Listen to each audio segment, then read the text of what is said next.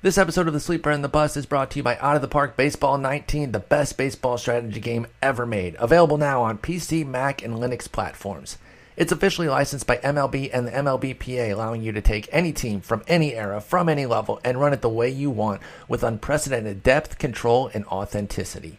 New features for this year include dramatic 3D ballpark and player improvements, an all new tournament mode allowing for infinite combinations, all new scouting systems, significant AI adjustments based on the latest trends, and so much more.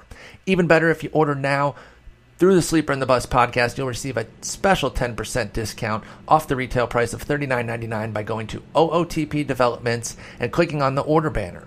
Just enter the code SLEEPER19 at checkout. Once again, just go to OOTPdevelopments.com, click on the order banner, then enter the code SLEEPER19 at checkout for a special discount that helps support the Sleeper and the Bust. Thanks.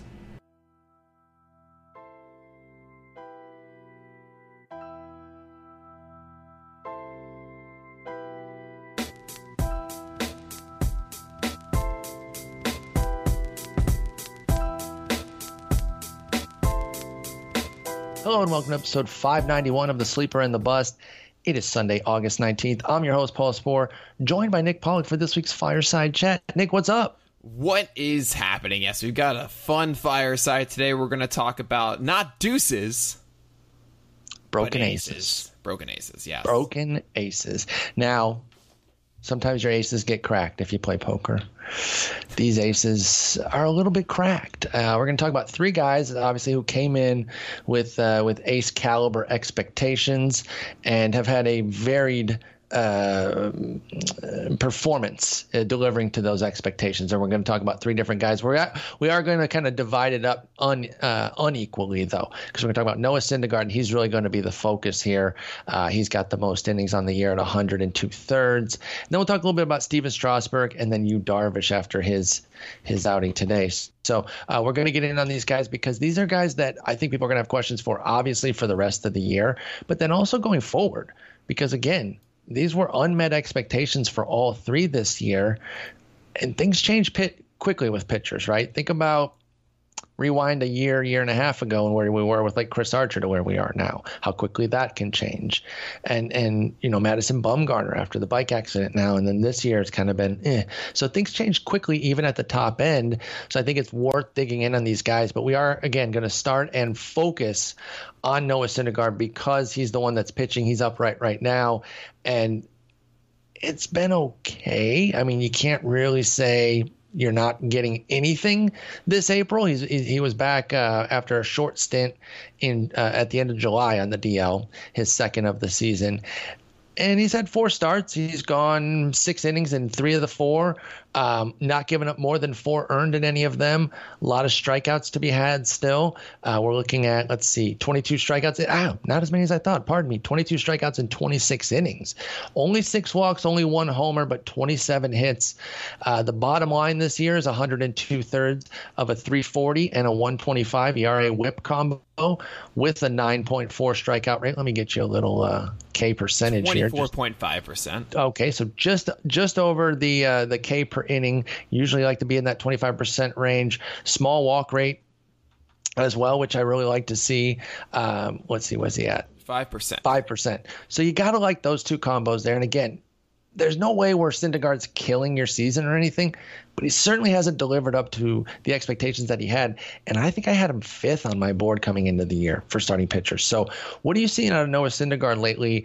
Um, and and what do you expect during these these those final six weeks that we're going to have him for? There is so much to talk about here. It's really, there really is. Oh, it's fun. Okay. Uh, well, first of all, we have to talk about. Uh, well, I'm just gonna get us out of the way. I think a lot of people really want to discuss the fact that he has he's allowed 25 stolen bases in 17 games. Mm-hmm. And a lot of people feel like that's the problem is that anytime someone gets on base, then all of a sudden, oh, that becomes a double almost because they're in scoring position, right? Yeah. At the same time, it is a 74% left on base rate, and I mean that yeah, that is also amplified by the fact that it's a 0.5 home per nine.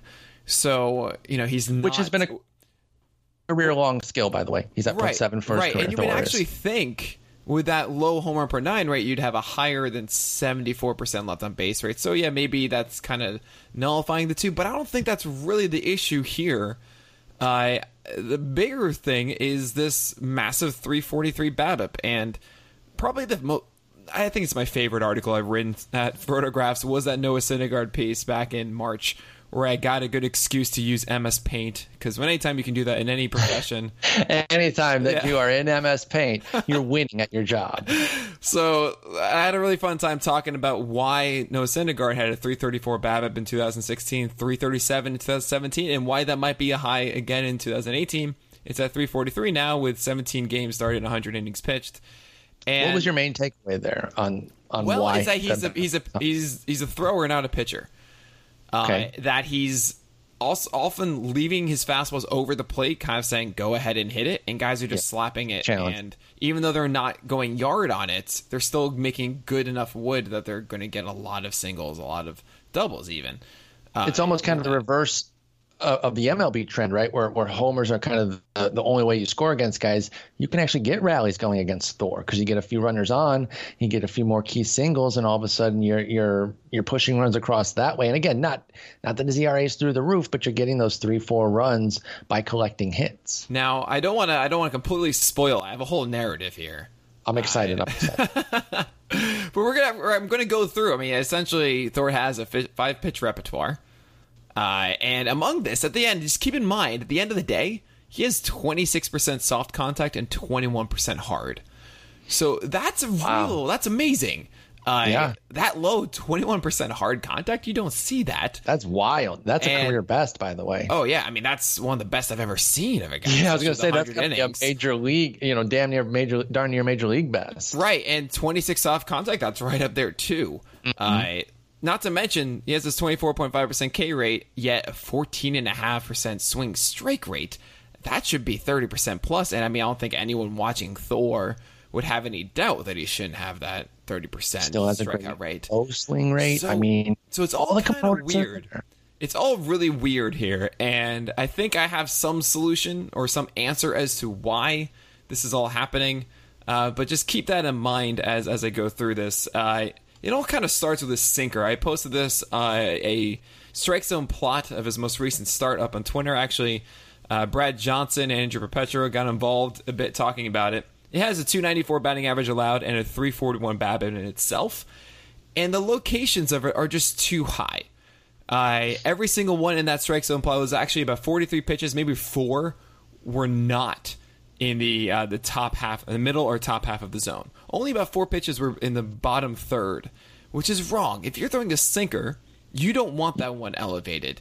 Yeah. Uh, the reason we talk about elevated fastballs a lot, you might be thinking, what are you, what are you talking about? That's sinkers to fastball. You want that up? Well, not No. sinkers because sinkers go against go against why we want to throw elevated four seamers. Four seamers have that extra rise because of their backspin as they released, and sinkers don't have that because they're going to they're trying to go down. So actually, any sort of deception in that, uh, any way you know. Batters are going to swing underneath it slightly as they try and chase elevated stuff. Well, the balls going to fall into that bat.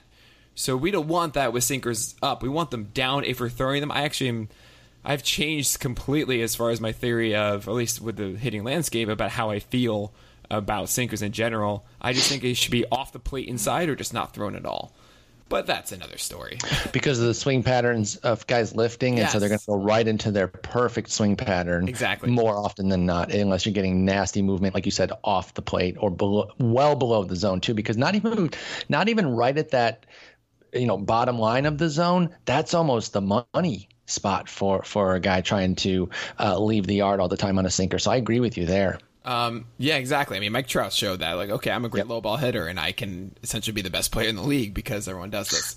Uh, but and then he adapted along with everyone else because he's Mike Trout. Anyway, um, so what he's doing is against right-handers. It's actually middle middle. That's the time that you would want to think. Okay, I, I've seen guys say, you know what, I'm going to throw four seamers up and in to lefties, and then sinkers to right-handers up and in. Essentially, that's fine. I'm great with that. The problem is that when he's locating his sinkers against right-handers, it's pretty much middle middle, if not slightly away, and then left-handers is where he's actually going away from. So along that uh, arm side on the corner, that's not a good game plan. I don't like that at all. That's going to make it very easy for guys again, especially with the velocity. Slap out the bat, and especially if it's elevated with this, that makes it a lot easier. So sinkers, you got to change that. That that's right there. It's kind of why he's a thrower, not a pitcher. Because he's just So Thor's just in the zone. challenging with these sinkers Right. and losing that battle too often. Yes, definitely. Um, so then you're like four seamers, right? Okay, you should be throwing more four seamers. Maybe that's kind of the solution. I do agree with that. He's only throwing them 15.5% of the time as opposed to sinkers at about 38 to 40%. Uh, but four seamers, okay, a little bit better. He throws it up and into lefties. That's great. But the thing is, he's only thrown 150 of those compared to the 300 of sinkers against lefties. So that's not the right approach. That's not what you want to be doing. But he did do this a little bit against Cesar Hernandez and Carlos Santana, but and Nick Williams. But he didn't do it enough. He barely did it. It's it, it just it's not enough. And then right-handers, it's pretty much yeah, just out over the plate. It's not elevated at all. If anything, it's down, and that's wrong with four seamers. You want that up. And That's again, going to get you smoked. batting average allowed 318 babip 339 right so this is all so far it's exactly in line there's no just it's not like his his four seamers are elevating the babip or bringing it down it's exactly in line so far So I don't want to uh, trump anything here. So if Yeah, it's coming yeah. up, let me know. Are we going to get into how much of the fact that even when he makes mistakes, he does not have a defense capable of turning any of those mistakes into outs because they are a horrendous defense. this is this is one of the reasons i was going to get into is that maybe that's why you have this Okay. uh, it's not helping i i mean I, I'll, I'll i guess i'll go a little bit more into this later but okay. essentially, I think that that Syndergaard's kind of getting too too pitch the contact heavy. Which is this is like the wrong team to do it. They are literally 100%. 28th in defensive runs saved, with only the Orioles and Phillies, an, act, an actual contender, is in dead last. And so uh, that that could be something interesting we could talk about maybe in September if they are tracking toward the playoffs, how their defense could hurt them. But okay, we'll get into that more. Uh, let's keep going. We're on four seamers with Thor. Are we move on to the next pitch, or do you have any more points on the four seamer? Oh, I mean that's pretty much it with four seamers. I think that's actually a much better avenue for him, but he has to locate it better. He needs to be more consistent up and into left-handers, and then also go up and into right-handers. He has so much velocity. It's a really good pitch. Just don't just throw it in the middle. I don't. It, it doesn't work. we we say this all the time, right? You can throw 98 on average. He's 97.4. If it's straight and over the heart of the plate, every major leaguer in the league is going to eventually get to it. They're just, I mean, you know, it's a little bit hyperbole. I'm sure there's some bad fastball hitters, but so many guys, mediocre guys, lower level guys, they're going to get it, let alone the studs. It's just not right. He's not, that goes really strongly to your point about pitcher, not throw, or uh, thrower, not pitcher, Right. with regards to Thor's fastballs. So let's get into the secondaries. All right. So the what's the money one, right? What's the great one? It's the slider, right? Slide piece, yes. So it's incredible. He's throwing at 92 miles per hour, and it's So it- gross. It's a 202 batting average allowed. That's awesome. But guess what? It's a 354 BABIP. wow. Even his so slider.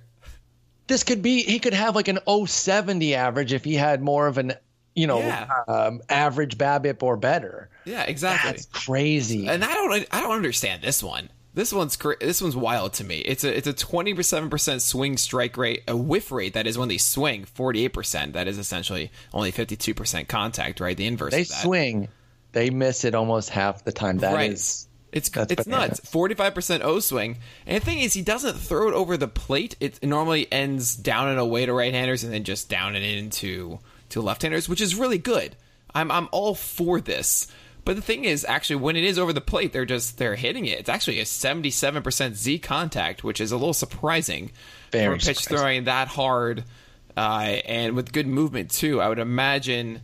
I don't know really why that is. Maybe when he doesn't get that location, he just it's a cement mixer at Some 92, I guess. Yep, that's exactly what I was going to say. So I mean, I know how you love that phrase, so I went. I was. It's so trying to get it's it's so perfectly describes the bad pitches because you just think about how slow it would be coming in. Anyway, I do love that phrase. I You- overuse it. I you also, admit when you're a pitcher and you throw that, you make the same noise as a that. as a spin. uh, but yeah, okay. So interesting. So bottom line is the slider is still very good, even with the seventy-seven percent Z contact. There's still everything is is workable with that slider.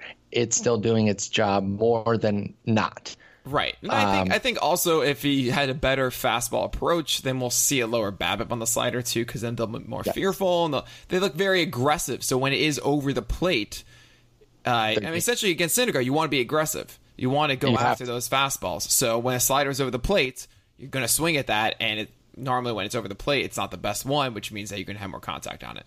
Okay. That's why I think that's happening with that 354 bat because again, it's only the balls that are in play. Which are few and far between, but Right. even still. And again, I think the defense would play a role there too. They're making contact.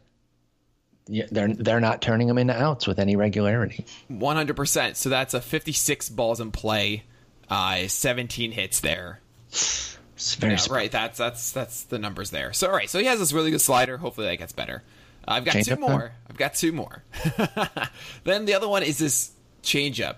I I really really love this changeup. When I when I saw Syndergaard in his debut uh, back against uh, the Chicago Cubs back in 2015, I remember him throwing a 2-0 and a 2-1 changeup against a right-handed batter. I know the it exact sequence you're talking about. Excited. I was, you know, I mean, I heard so much about Syndergaard. It's all, always with these top prospects. I sit down, I watch them, I try and figure them out. I loved a lot about him, the the straight mechanics, everything, obviously the heat and everything. But I saw that change up. I was like, oh man, you're not supposed to have this yet. That's how we fell in love with Castillo, by the way. Right, right. I'm just saying that's that's why. This is true. Uh, thing is, he only he's only thrown it 50 times against righties this entire season, and that's It, it, annoying. it, it's a 16% pitch this year. It's down uh, three ticks from last year. Yeah, that's not. I don't want that. He's No, I'd rather see that 200 amplified. plus, 200 plus against lefties, and he has excellent command of it. Down and away, it's like right at the bottom of the corner of the, of the strike zone, and then it's off the plane underneath. O swings at 43%, 23% swing strike rate, strike rate, and I'm okay at 23, uh, sorry, 33% zone rate. That's good Mm-hmm. because the guys are chasing it a ton, and this really should just be one of those mix up pitches. I mean, with that uh, massive swing strike rate, that's fine. You don't need to have it in the zone a lot. Let me ask you a question on, on Yes. this because you mentioned that he's not throwing enough to righties, and obviously a lot of people understand that changeups are for opposite handers. What is the determining factor for you when you believe that a same-handed changeup can be a true weapon? Is there is there a distinguishing really- factor, well, or is it judged so- by case by case? Sure, yeah. So there's an idea that if you are throwing secondary pitches, you throw the pitch that goes away from the batter as opposed to coming towards it. Right? Yes. If you if you're going into the bat is what they say. Well, I say with a changeup that has a lot of drop, it doesn't matter if you throw it beneath the zone. Okay, Uh, and that I mean, you see that with Mike Scherzer, you see that with someone else we're going to talk about, Stephen Strasburg a lot. Yes. Uh, Luis Castillo, very good at keeping the ball under the zone, and if you can do that, it doesn't matter. You're going to have the same effect of thinking it's a fastball and it's not, And and, just- it's lower velocity, and it drops. It it really does not matter. Uh, the problem happens when guys aren't consistent with that, and then they leave it up, and yes, then it does fall into the bat. It's either for them to pull down the line uh, very effectively because it comes into them. Maybe it's supposed to be away, and then it comes back in, and that's not good at all. okay, okay. So that's on the uh, the changeup, the same-handedness. If you have that nasty movement, you can use it against anybody. Right. So you see the confidence against a right-hander to execute that. That's just another weapon.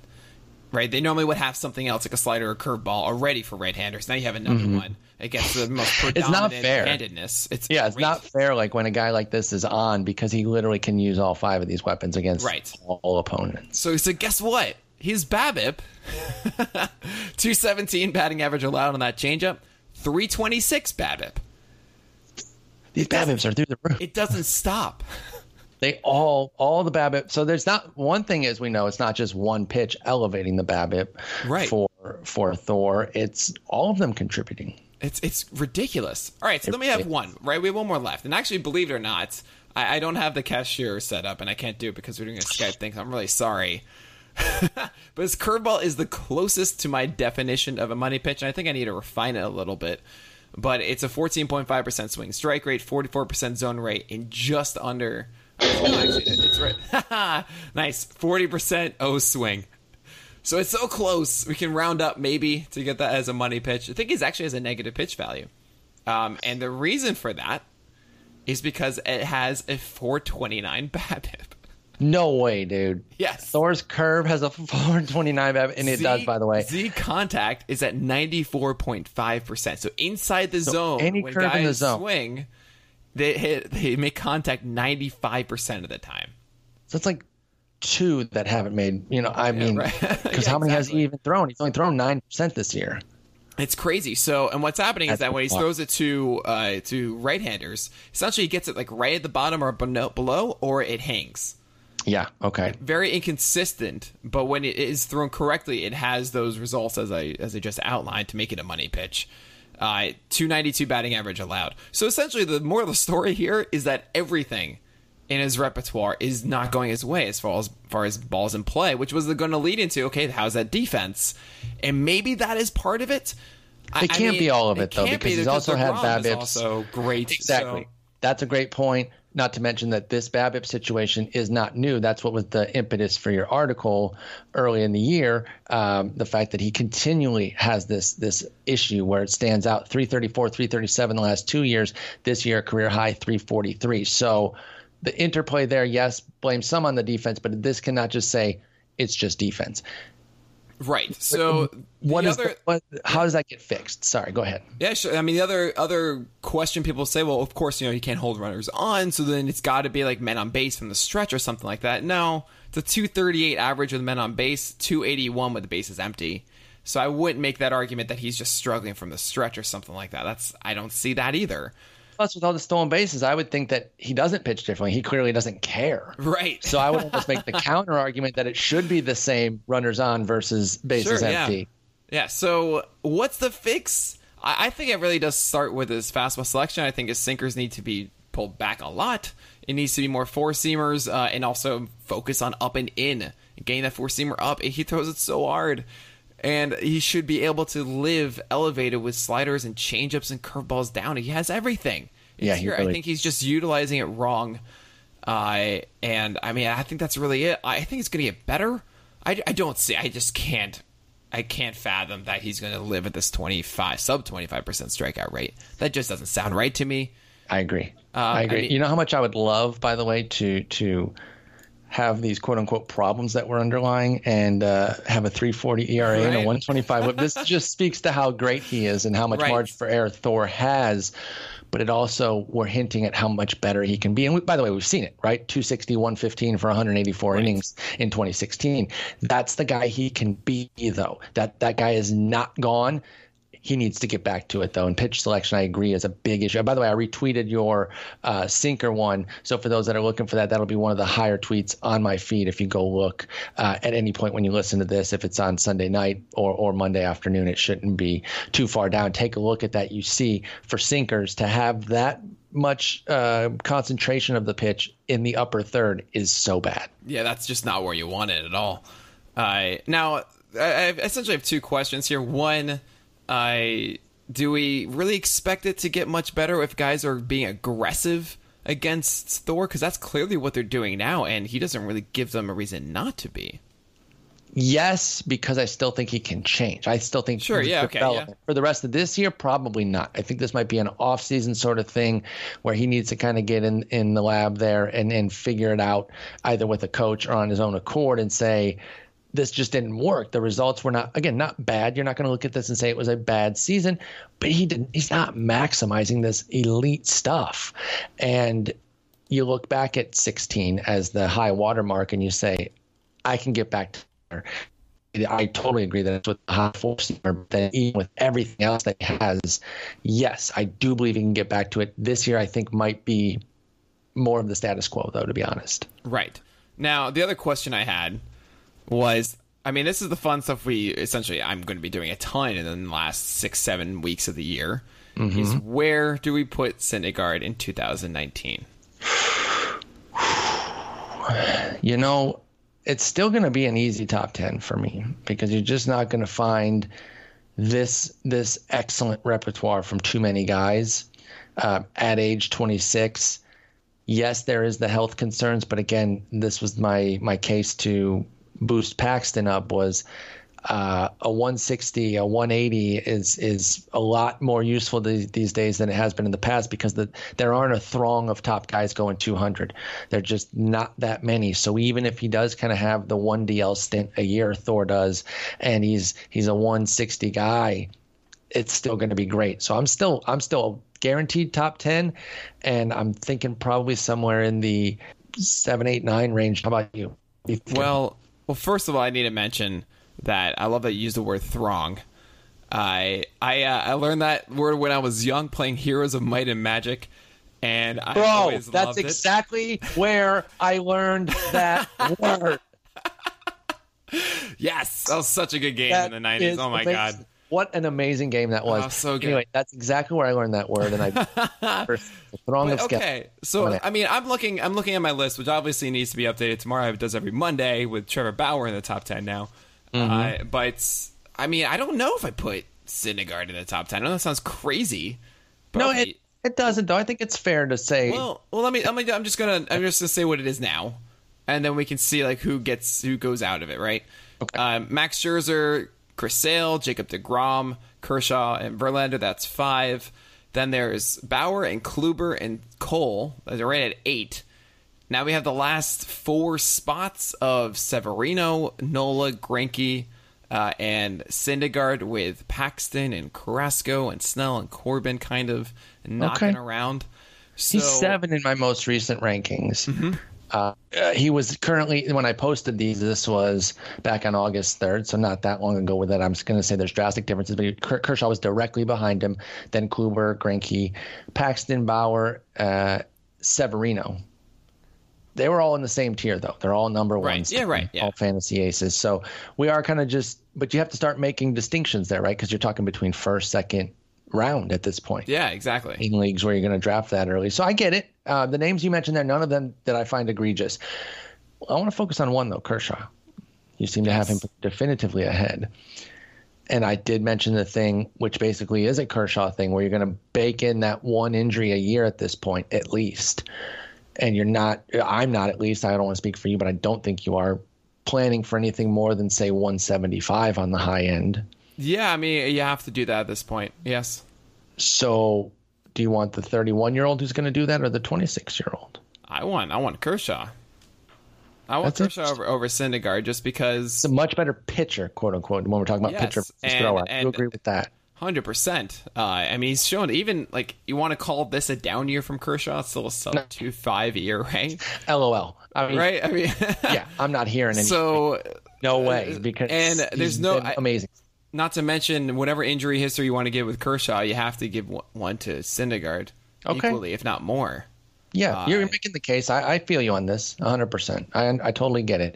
Um, they're going to be very close for me. I don't know exactly where my 19 rank is going to be, but it's going to be. Here, here's the thing. I hope I'm in a spot where I, I'm a couple picks away and I'm like, I'll take whichever one is available. Sure. I imagine I, I'd be surprised honestly if Kershaw goes after Syndergaard in drafts next year. I don't think he will very often. I agree. I I agree. with imagine, I imagine a decent chasm. I mean, I'm, I'm thinking. Look, at Zach Greinke. Like I don't, I don't, I can make cases for Zach Greinke to be above Syndergaard. The consistency with him, I you know, more innings and he's having a great season again. The only reason I don't think he will be in, in ADP style though is because he'll be 35, and I talk about all the time. The fantasy community is so ageist. Awesome. They're I'll not taking a 35. I'll exactly. after that. That's more for us. That's more Greinke for us. Uh, he had the one bad transition year in 16, and he's been back to, um, I mean, not necessarily peak Greinke, not that elite Dodger version, but really close to it. Well, okay, and then there's one other guy, and his name is Stephen Strasburg. Sporer. Yes, so that's what we call a segue. Let's get on that segue and zoom on over there to Mr. Strasburg. You want to talk about injury concern and and a consistent one at that? It's Strasburg. Not only do people, I think, mentally bake in at least one, I think a lot of people go in putting two DL stints on their bo- on their sheet or into their projection um, when they're when they're talking about Strasburg. He has just one 200 inning season, 127, 147, 175 the three years since coming into this year. He's only got 85. Um, he's not. He's he's supposed to be due back this week, this upcoming week on Wednesday. So if he pitched from here on out, he'll he'll eclipse 100. But I think it's actually going to be a career low since. Um, since his rookie year and then the TJ. So I don't even I would almost call it a career low just because the rookie season he didn't start at the beginning of the year and then he got injured in that so 11 doesn't really count. But either way, it's going to be the lowest of a season where he started on the major league roster at the beginning of the year. Now, So how do you reconcile that with his consistent injuries? Is Strasburg somebody that you're ready to buy in on uh, in 19? And let's talk about what's going on with it. Right. So it's kind of the same problem, honestly. Uh, it's Oh. a 329 batting average allowed and 360 BABIP on his four seamer. uh, his four seamer just not has has not had good results this year. It's uh, it, it's had a terrible pitch value. Last year was a twelve point six positive. This year a negative nine point three. Wow. And uh, what I'm seeing, I mean, I'm seeing a little bit of him going more towards staying away and a little bit lower against right-handers, pretty much thigh high and away, as opposed to actually it is does look a bit middle middle, but there's also a good amount that's up in the zone too. And I think he had a lot of success with that last season. Uh, but at the same time, I think it, it's just he's just made too many mistakes with it. He's already he has had the same amount of home runs allowed this season in half of the amount of four seamers. That's ten for both 2017 and 2018 each. It, he led has, baseball last year. 0.7 was an, a major league lead uh, for home run per nine for Strasburg this year. Like you said, he's nearly doubled it at 1.3. Right, and I think that comes straight from the the four seamer. I don't really think that his honestly that his changeup or slider or not slider but his curveball are much different. He is increasing his slider usage a little bit, and that's often used to be a nullifier for a fastball. So I can understand him going to that a little, but I, honestly I just think it's just his fastball is not nearly as effective as it used to be. Uh, and that's something I think could come back. It's just small adjustments for our locations, which he's done before. His changeup is still a very good pitch. Mm-hmm. Uh, he does a great job of keeping that low in the zone. There has been a little bit more of it in the zone this season. I think that's hurting it a little bit. Last year was about 22 and change. This year it's about 30%. Uh, it costs eight points on his swing strike rate, and his O swings actually dropped 10 points because of it. But I think that's because he's using it a little bit differently. I don't think that's a positive thing, but I think it's also because he's worried about his fastball getting hit a lot. So I think it's kind of him trying to balance out that problem with the heater. I think actually the real problem with that is location. So if you can figure that out, then I think the changeup becomes that fantastic swing strike pitch again. And his curveball is a really good pitch that he throws in the zone, and it's fantastic, and he should be throwing that more. So. Strasburg also getting a ton of support from his defense. They're 20th at minus 18 uh, defensive runs saved, just as kind of a shorthand for what's going on. So again, not that it's not that it explains everything on a BABIP, but it but it colors it a little bit more where you say, hey, you got this great stuff, even when you are getting some playable contact. He doesn't have a team well equipped to turn that into out. Right. So again, you've got pitchers out here who, if their down season was 390, 115 ERA whip, they'd be very happy about that. But he's got to get the homers in check. And I agree that it's the fastball. I, I could not believe the pitch value when you mentioned it minus 9.3 yeah, from 12.6 last year. That's such a difference. You're going from a, a really strong top of the heap curveball to one of the worst. Yeah, and not to mention he's thrown half the amount, 630 as opposed to about 1300. So And it's an accumulative stat. Exactly. So getting negative 9.3 and just 600 plus thrown, that's ridiculous. That's absolutely brutal.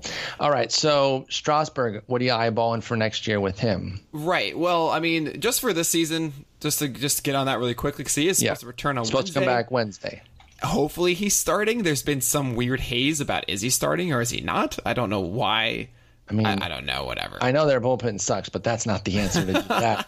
if anything, you bring him in, try to get six or right. seven. Like, why would you eat the bullpen as why much? would you ever put? I don't. I don't. That'd be such a waste. I'm sorry. That would be such a waste. Uh, of course. So I mean, I have a, I have a term DLH, disabled hangovers for extended DL stints. I'm. I don't know here. I believe it's against the Mets, and I, I, I want to say it is a Philly. Sorry. I. I, I feel like you could probably start him in a weekly. If you've been waiting on Strasburg, you could probably do it. There is some hesitation I have to probably limit him a bit.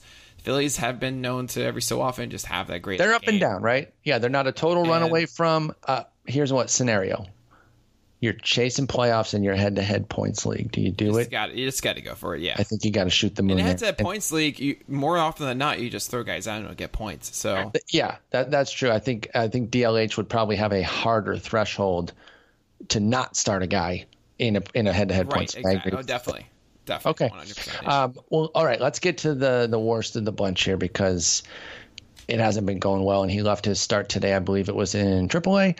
Um, Yu Darvish had to yes. yeah uh, his Iowa Cubs start uh, with his elbow. He's going to have an uh, MRI. This is a setback. I mean, this has obviously been a nightmare season. He's thrown just 40 innings. They have not been good. 495, 143 ERA whip combo. Strikeout rate's still there. It's a, a dead even 27% from what he had last year. Although that was down from the 30s that he used to live in. So you could even say that that's still an issue, even though it, it hasn't degraded further from last year. But then the walk rate has really shot up, and he hasn't had these walk rate issues since his debut. And actually, this is a career worst 12%. The swinging strike rate's down to 11%, tying a career worst set back in 14 when he, but he was still getting a ton of strikeouts. Hits are up, homers are way up, and the homers were a problem last year too. That was what we were really starting to see was home run issues out of Yu Darvish what are we doing here now? Because I mean, this is a lost season. There was some negativity coming in based on the World Series stuff. I was trying to parlay that into uh, draft benefit because I thought people were overrating two bad starts when he'd been really good in the playoffs before that. Right. They're obviously going to feel justified, but I don't think it has anything to do with the World Series thing. It's just a lost season due to the injuries. Where are we on Darvish right now as we wait to f- find out if he has to stay on the DL or what? Well, okay. I believe he was pulled early in Yes. that start. Is that correct? Yes, Uh, I would from imagine that from the elbow. this might be something where he just returns maybe the week before the end of the year, and they Yeah. just get him for the playoffs and maybe put him in a relief role. and it was in low. A, just for the uh, sake of of uh, f- full facts. It was in low A South, Bend, not not Triple A yet. We, we, we don't do fake news here. No fake Uh, news. We're trying to give out the real news. So yeah, he was pulled during that, getting an MRI. I guess the results might come out tomorrow or Tuesday for Darvish. Right. I I mean, I, I think if you own him and there's some benefit for you to exchange Darvish for something better at this point, I would go for that. Obviously, I, I would be very surprised if you got something m- much out of him for the rest of the year. And if he does come back, who knows what that's going to present anyway? So Total DLH too, I think, uh, because exactly, hundred percent. So might get four innings of mediocrity. Let me throw some names real quick. yeah, sure. Um, if you were being offered Zach Eflin, Yeah, I'll take Zach Eflin. That'll help me right now. what about somebody we might get into next week, Edwin Jackson? Oh Lord. I mean, honestly, if yes, because I, I think I, that- might too. No, just because that is something that's benefiting possibly in some way, and I Yes. don't really think that's going to happen with Darvish right now. No, I, I, I agree That's there. really that's it. Um, yeah. Oh God, What- uh, we're talking about Ejax, man. I know, I know. It's so. What what world are we living in? Where e- Ejax and Anibal Sanchez are like, Well, Anibal, I understand. I know because he still had good stuff, and home runs were a major issue, and so was health. I don't think we look at uh, Edwin Jackson's raw stuff and say, "Oh, we just needed him to get healthy and get on a team." So no, I, you're right. That's an unfair comparison. I, I think I'm just. Uh, No, no, but yeah, it's ridiculous. I'm marveling that Sanchez came back though because he had been so bad. for I, I agree with you there. No, I'm just I'm what I'm seeing from Sanchez is at least somewhat believable. I, I agree there. I agree. As One opposed to. Ejax is just If I give you Luke, Lucchesi. Yeah, Lucchesi, you're taking that for Darvish? Yes, yes. Yeah. So you're I just trying to get something Yes, that's work. if anything that's going to help you. I mean, Lucchesi, I like more than Ejax for the record. Yeah, I think that's fair too. Um, Lu- Lucchesi's had a really sneaky good season. he really has, and remember, he had the big start. Uh, the the fre- not not just the very first start. His first several starts were really good. Then he went on the DL for an extended period. Came back was bumpy, but then has settled, and he's Yeah. just been like really His most recent start was uh, It was tough. but, uh, yeah, I mean, we're talking about him on a down note, but Arizona's gotten to him a couple times this year, so maybe they just uh, they see him pretty well or whatever because they've actually, actually all three times that they've faced him, they've they've pushed him around a bit. So he just doesn't love fool this. the diamond. This is something I really okay. I'm I'm really curious about. I don't I'm not familiar with the metrics of repeat performances against teams, but this is something I've heard you quote a couple times, which is If see familiarity. Yeah, if I see a division team that that is consistent, um, then I, I put something into it. Now there was a study on Beyond the Box Score on the you know how you can have the two start week where it's legitimately against them both team like a home right. and home. One. Yep. um, the data was found that there's nothing. There's nothing, right. Sometimes you are great in Right. both. Sometimes you are But terrible in that's not what you're talking about, though. I'm talking about Right. divisional fam- familiarity. If you're seeing a guy, and I think that just comes from like watching the Tigers every day. And you know, there's certain guys that were going to come in, even like fourth starters, who just had the right approach. They just owned them. I still see some other teams, and again, I think the Arizona offense is pretty good too. So Sure. Yeah. It- it's something that I don't put too much weight into. For example, I wouldn't say that he's a blind do not start. I would say though that if I'm doing a projection, for example, and my baseline projection of Lucchesi when he faces Arizona, I move it down Sure. because I okay. think shown a consistency against him that they're either probably they're on the curve is what I would say because that's his best pitch and that thing, man. Like I said, they've knocked him around a few different times. He do, they do have one good start. Uh, he has against it was five and two thirds at Arizona back on um, July sixth with five strikeouts and a walk. So okay. I just I, I I keep an eye on it. Only divisional do I really give weight to it though. Cool. Uh, yeah, I mean, I don't, I don't have the exact numbers of familiarity. Oftentimes, I mean, I, I know this isn't the most conventional thought process. I, maybe actually something a lot of people do is a lot of these stats like batter versus pitcher stuff, uh, handedness, uh, home away, home road stuff. I never really put any weight in any of that personally. I don't. I don't put virtually anything in batter versus pitcher unless it's to such a magnitude.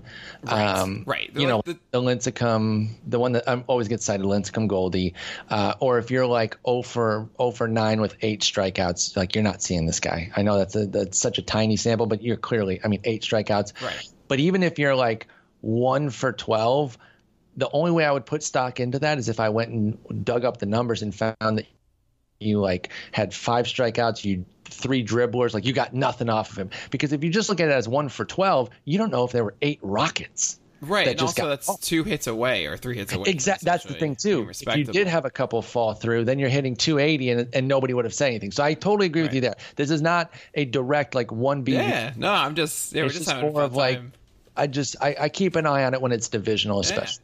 Yeah. No, no, no. I I just, I just, thought it was a nice open door to them. Like, oh yeah, what do we use for weights and stuff? You know, because uh, I get those kind of questions all the time. Like, I, I, you know, this guy against the the Twins. You know, he oh the Twins didn't great against them last two times. Aren't you worried? And apparently, our boy Nick Pivetta can't go do anything against the Mets. Mets. What? Four whiffs today? Dude, what is that? Four? Four whiffs? Honestly, I could take the runs if you were getting your whiffs and maybe they were just getting you on some of the other pitches. Right. I'm the first one to tell bad. you to defend. No, he, he clearly did not have it today. Uh, I, I mean, this is the worst part about this. Um, I under, I mean, the leagues I have Pivetta, I'm disappointed, but there's a part of me that says, "Oh man, maybe Pivetta will be out to the top 150 now." no, that's the thing. But here's the, here's the crazy thing too. I feel so like I really every time he has though. a bad start, every time Pivetta has a bad start, he runs off three gems. And the reason I feel this way is because I caught him in my 10 teamer at one point on the heels of one of the duds. And then he had these the good starts, the run that right. he had, he was just on. Thankfully, he got tanked today and I didn't feel as bad. But right. that's the tough part about a 10 team head to head, man. You, you churn. Like I had Anibal Sanchez for a spell, and I'm like, oh, I'm not going to hold Anibal Sanchez all year. I don't want to get burnt. Got a Vargas rule it. Got a Vargas yeah, rule it. I know, especially with him. I really should have because I loved Anibal Sanchez when he was good with the Tigers. But um, yeah, so I think with the three guys that we have here, I think we have a clear delineation where we still have Thor in the top tier, maybe not uh, at the same spot, but we're pretty close in the top tier. We have Strasburg, maybe the next tier, that secondary yes. tier. Right yeah, I, I'm looking at the list right now, thinking about for next year. I, mm-hmm. pro- I'll put him behind probably. I mean, again, this is say for cataclysmic end of season six yeah. weeks or so. But I see the Blake Snell and Patrick Corbin. I see them above Strasburg for next I, season. I, Charlie Morton, probably not. I, I see this as a career year for Morton, and I think that somehow, with some crazy juju, he's missed his injury. Well, that's season. the craziest part about his season, right? Is that I do not understand. He stayed healthy, yes, He's because the most guaranteed injury risk there is. Lockdown, lockdown, and, and this now year he's fine. Not gonna. Uh, Clevinger, Ah.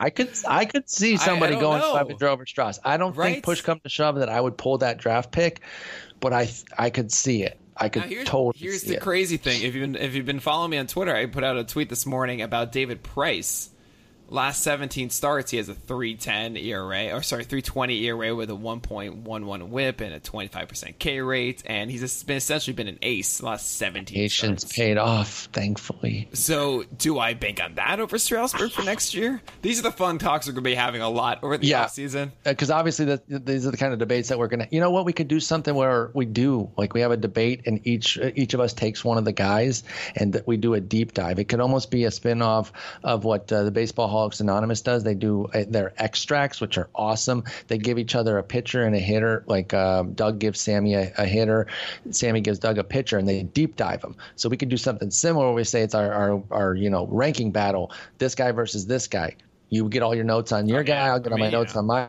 guy, and then we talk about him and see if we can kind of convince the other that they should be a little bit higher on them. or Something, something. tells me that we're, that we're not going to do much convincing. I'm just, no, I that part is probably just uh, saying, Oh, but but it'll be fun to definitely do it. So, uh, but then eyeballing it again, just a range, just a, a notion. Darvish, what the heck are you doing with him in 19? Oh, are you even taking him at this point? I, I- obviously, everyone has a price. I think. let's assume that no, I think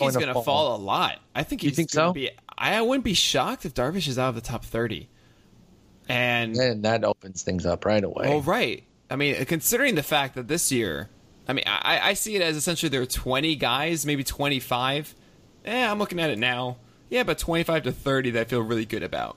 yeah, I And think after that, it's just there's glob. a lot of Wide yeah, open. well, yeah, yeah, sure. Let's let's go with that. Uh, it, it's terrible. So at, the, at those points, yeah, I would go for Darvish around around 30 or so.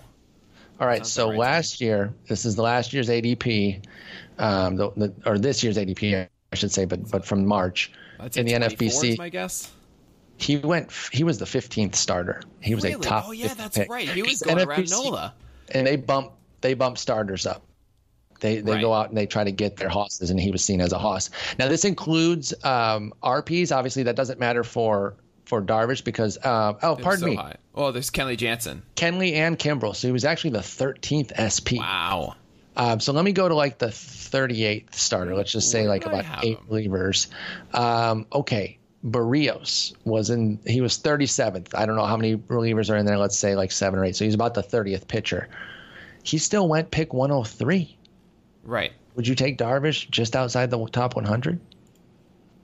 Uh, If, if we got the necessary, hey, Yes. he's healthy, he's coming back. If we got positive news, obviously things change if we get negative news before anybody says, well, what if he goes through? Well, obviously, if it's bad, we're going to react. Well, right, but if right. it's but if it's he finishes the season on the mound, um, even if it's just like a two reliever starts the way Thor had or something, he gets positive reports. Are you taking him in the top 110, let's say? yeah, I think I, I think I do. Okay. I think I can get behind it too because his upside is still substantial. Right. Uh, yeah, I mean, and again, it's it's you know it goes to show kind of the the lack of strong options, uh, and Darvish could easily be one of them. By the way, I should note I had him at twelve entering the season, so I can I can comment. Yeah, you that. were you were right there. I mean, I was too. Let me see where I had him because I, I I've always been a Darvish guy. Now the only thing I didn't love is just kind of a general thing that I don't love guys in the first year of a big deal. So even though I ranked him, I ended up ranking him 13. I wasn't really taking him. Um, I was just waiting and then taking Archer as if that worked. I mean, I had I had Greinke at nine, so I was I was always taking Greinke essentially over Darvish. Rarely did. which yeah which is smart because obviously he was a monster this year. So so that's where we are on the on the broken aces right now. And uh it's it's still an interesting landscape out there. And by the way I, I know we talked about how disastrous the starting the spot starting landscape is. I don't know that it's gotten much better but it'll be interesting to see if september call-ups start to change it and there's a guy that we'll have to talk about next week Well, I mean, I'm you know I'm gonna do a gift breakdown for pitcher list on Kopech? for for, for Kopech. Yeah, Okay. I'm, Yeah, that's, that's my, what I'm my Tuesday about. night's gonna I'm gonna be watching it. So Of course, same here. That's I'll be watching. out. So we'll we will talk about it. Um, obviously, if he stays up, he'll be a two start. So we might have just gotten off of a start that Sunday when we talk next week. So we'll have two starts to go off of. We will definitely talk about him. He might not be the main topic, but he will be discussed. Do not yes, worry. we will definitely will definitely mention it. But yeah, this was a fun one. It was a lot of fun. Uh, you know, we have some positive things to say about these guys. It is so crazy how quickly pitching changes, though, because we had, you know, I had Thor five, I had Strasburg eight, and I would have said lockdown top tens, and now we're up we're up in the air on them. So we'll be back next week talking some Kopech with something else. As always, you can tweet us uh, at Spore at Pitcher List if you have topic ideas. We are going to do our schedule cast soon. That might be next week as well. If not, it'll definitely be the week after where we break Right. down who has the best schedules, who has the worst. Because Nick is going to be uh, that's basically what the Pitcher List is going to turn into is is more of a schedule Yes. list because it's Oh, more man. useful that way. That that first one is such a brutal thing to do, but I, I will do it. You'll put in the legwork and Every uh, single expected start for the top 100. and that yeah that's going to be a lot of legwork. So we will discuss that, uh, and I'll talk to you next week. All right, see you, Spore.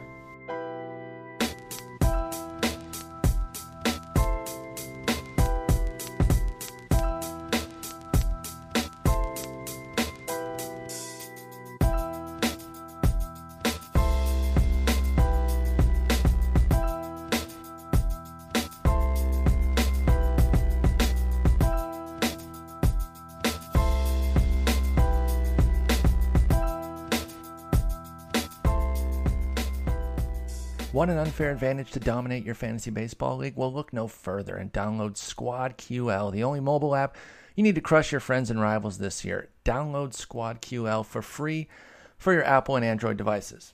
Squad QL recommends the best starting lineup each day based on your starters, bench players, and free agent pool. How does Squad QL actually do this? The app connects directly with your Yahoo, ESPN, and CBS leagues, pulling in your actual roster, your league's scoring system. The app also provides waiver wire recommendations, daily updates to player rankings, and much more.